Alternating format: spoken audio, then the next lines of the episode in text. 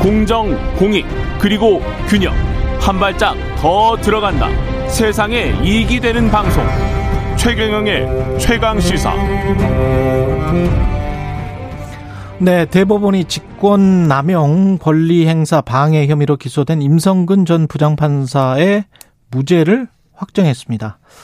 이렇게 되니까 사법농단, 이른바 사법농단 연루 의혹으로 기소된 전현직 법관 14명 중에서 지금 여섯 번째 무죄 다 확정된 건데요. 참여연대 정책자문위원장 맡고 계신 김남근 변호사님 전화로 연결돼 있습니다. 안녕하세요, 변호사님. 예, 안녕하십니까? 예, 오랜만에 전화 연결드립니다. 이 사법농단 사건은 어떤 사건이었는지 잘 기억하시는 못한 분들도 있을 것 같아서 예. 예. 박근혜 정부 시절에 이제 양승태 대법원장이었는데요. 예. 양승태 대법원장 이제 그 법원 행정처가 그 고참 판사들의 수건 사업이 상고법원을 설립하는 것이었습니다. 음. 선거법원을 설립하기 위해서 청와대와 국회의 민원들을 들어주고 예. 또 그의 영향력을 받는 판사들이 일선 재판 과정 속에서 재판에 개입해서 특히 이제 청와대가 관심을 갖고 있었던 그런 재판들에 개입을 해서 뭐 판결문 같은 것들을 쓰는데 영향을 미쳤다라는 그런 내용들입니다. 그랬죠. 그 특히 이제 임성근 판사 전 판사 같은 경우는 산케이 신문 보도와 관련해서 이제 명예훼손 혐의로 일본 산케이 신문 서울지국장이 기소가 됐는데 이 재판에 개입한 혐의죠. 예. 임성근 판사는 이제 서울중앙지법 형사부장 판사였습니다. 예. 형사수석부장 판사가 지금 이제 형사 판사들 중에서는 이제 제 최고참이 되는데 예. 자기 재판이 아닌 이제 다른 후배 판사들의 재판에 개입을 해서 예. 특히 이제 그 박근혜 대통령의 명예훼손 어, 혐의에 대해서 기소가 됐던 그 상계이선 신문 서울지국장 재판에 뭐 판결 어떤 방향으로 할 건지에 대해서 미리 이제 정보를 음. 개출을 하고 또 뭐 판결 이유 같은 것들 이렇게 수정하라 뭐 이런 이제 지시를 했다는 것입니다. 예. 이것도 뭐 그 민주사회를 위한 변호사들에 음. 대한 이제 그 형사 재판 어, 과정에서도 뭐 판결 이유나 이런 부분들을 이렇게 수정하라 이런 이제 지시 같은 것들을 해서 예. 어, 그런 재판에 개입을 했다는 것입니다.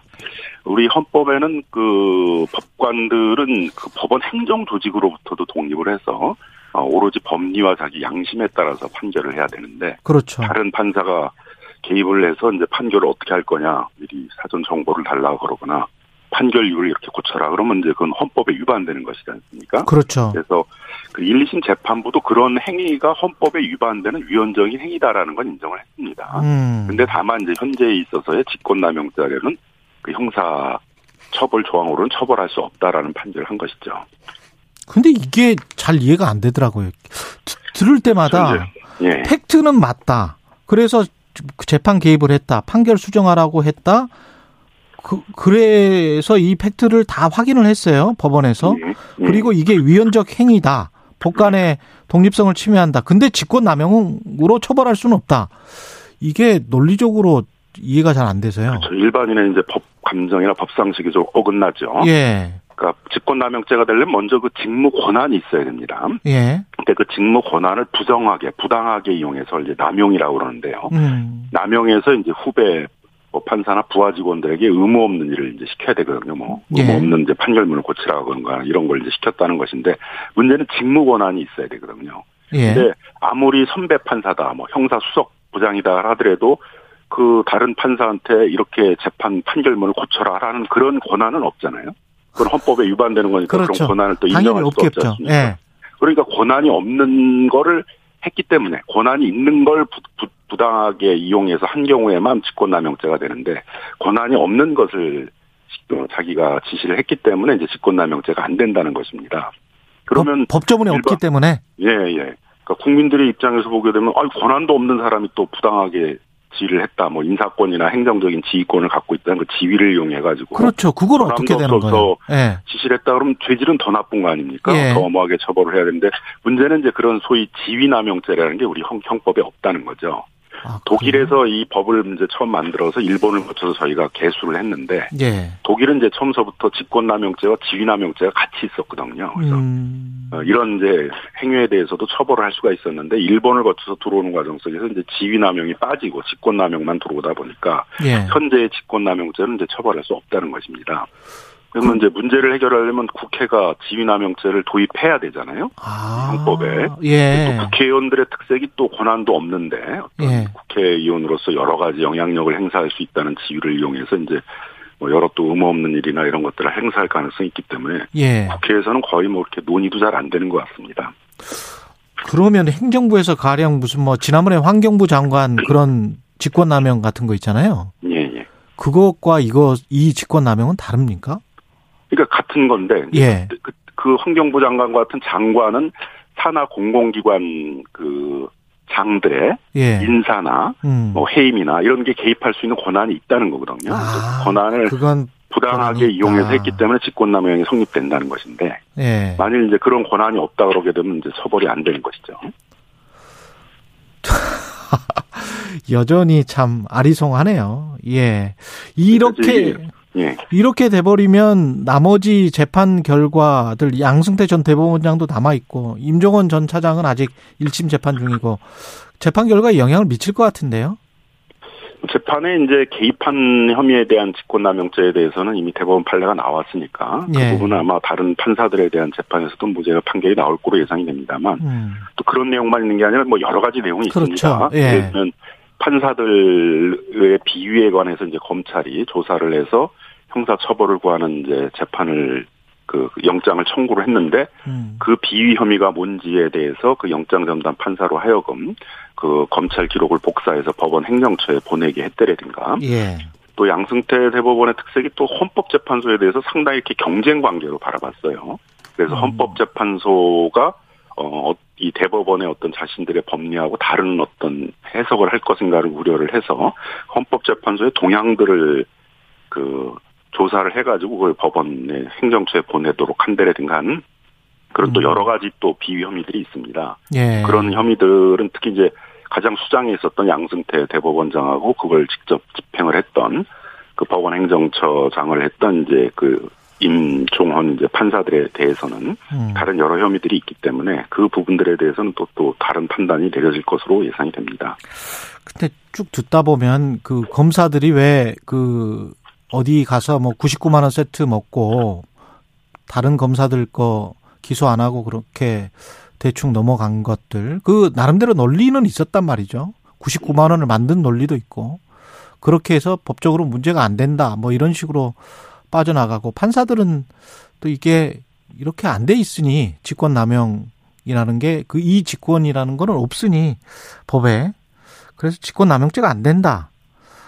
이, 이, 이래, 이게 일반인들은 다 이렇게 될 수 있는 건가요? 일반인도? 이렇게 정밀하게, 뭐, 다 이분들만 무죄, 무죄 받는 것 같은데, 느낌이. 그러니까 판사나 검사들에 대한 재판에서는 이렇게 정교하게 예. 논리를 구사하면서 예. 그들에게 무죄를 선고하면서 일반인들의 재판에 대해서는 이제 그런 정교한 논리들을 발전시키는 또 않고 있다는 말입니다. 그러니까 그렇죠. 제 식구 감싸기다라는 이제 그런 비판이 나올 수밖에 없는 것이고 어, 헌법에는 법 앞에 만인은 평등하다고 하는데 일반인들의 입장에서는 그 만인 중에서 법관이나 검사와 같은 그런 법조의 그렇죠. 고위직들은 이제 예외인 것 같다 이렇게 생각이 드니까 예. 결국 법원 재판제도 전반에 대해서 이제 신뢰가 떨어지고 있는 거죠. 예. 내가 죄를 져서 처벌을 받는 게 아니라 내가 그런 어떤 권력이나 그런 데 가깝지 않기 때문에 빽이 없어서 처벌받는다. 음. 이렇게 이제 생각하는 사람들이 많아지는 것이죠. 예. 그래서 이건 이제 작은 문제가 아니라 우리 어떤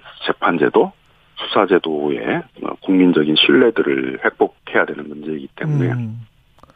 이 문제를 해결하기 위해서는 뭐 형사 재판으로 처벌이 안 된다 면 적어도 법원 내 징계라도 해야 되는 거 아닙니까? 그렇죠. 징계도 흐지부지 되고 형사 재판도 처벌도 흐지부지 되고 그러게 되면 이제 국민들 사이에 더 불신이 쌓일 수 있는 문제여서 어. 어떤 관련해 가지고는 뭐 법제도 개선도 국회에서 해야 되고 어 또 법원 차원에서는 지금이라도 그 관련된 음. 법관들에 대한 징계 뭐 이런 것들에 적극적으로 나설 필요도 있겠다 생각이 듭니다.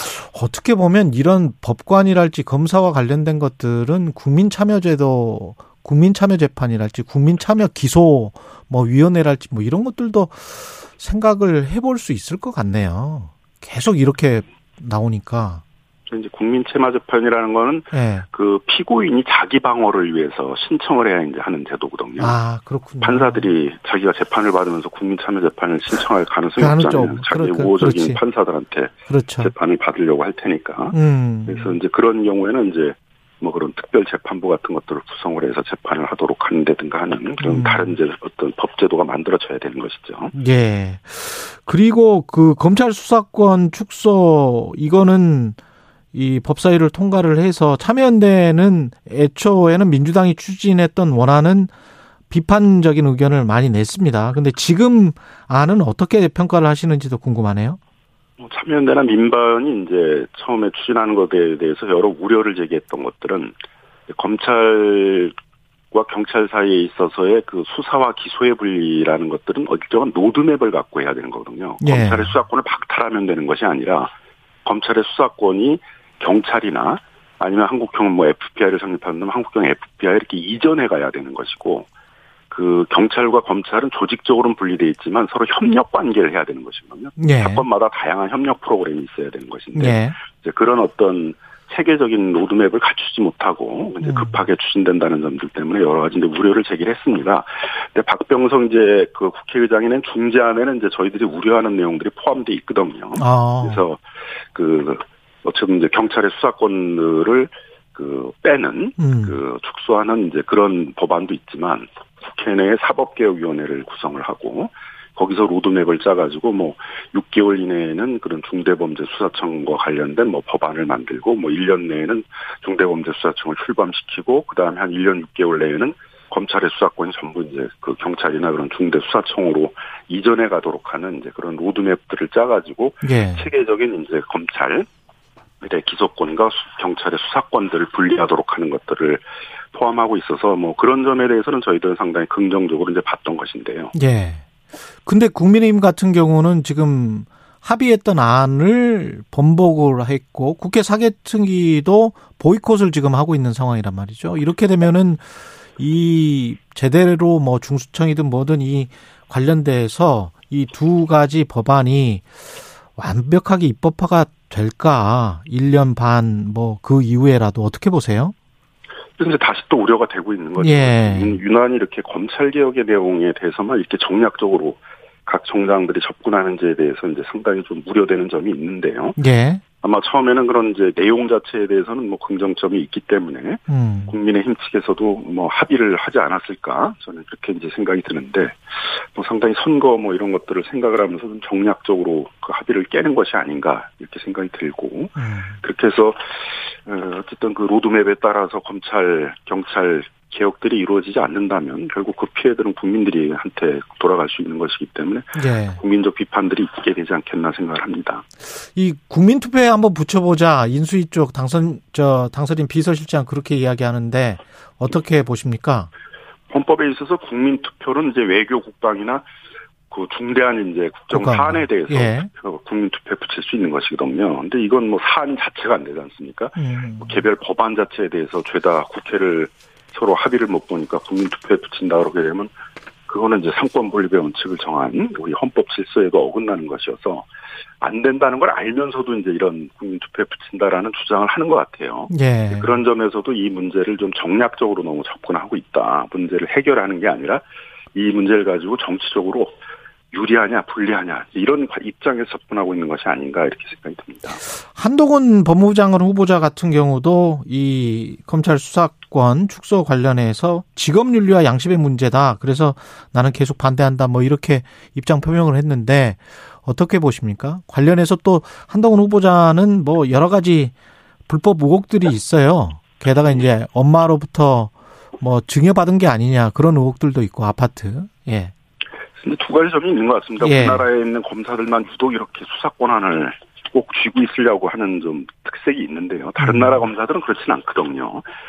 그 검사의 기소권을 행사하는 그 일하고 이 수사라는 거는 거의 한 10배 이상의 차이가 나는 이제 업무 부담이 있는 거거든요. 예. 왜 전문적인 수사기관인 경찰이 수사를 하도록 하고 그거에 대해서 이제 제대로 수사가 된 건지 여부를 판단을 해서 기소 여부를 하는 것들이 검사의 본래의 직업인데 음. 이렇게 수사권에 이제 연연하는지 그런 것도 사실 좀 의문이 있고 역시 이제 자신들의 어떤 권한이나 이런 것들을 좀 크게 보유하려고 하는 이제 그런 직업적 욕심들이 좀 있는 것이 아닌가 음. 그렇게 이제 생각이 좀 들고요. 예. 그다음 유독 또 이제 한동훈 법무부 장관 후보자는 이게 법무부 장관 후보자인데 뭐 농지법이라든가 위장점입이라든가 편법증여라든가 이렇게 이러저러하게 이제 이렇게 어떻게 보면 그렇죠. 그 본인의 입장에서는 사소한 법 위반이다라고 생각할 수 있을지 모르겠지만 음.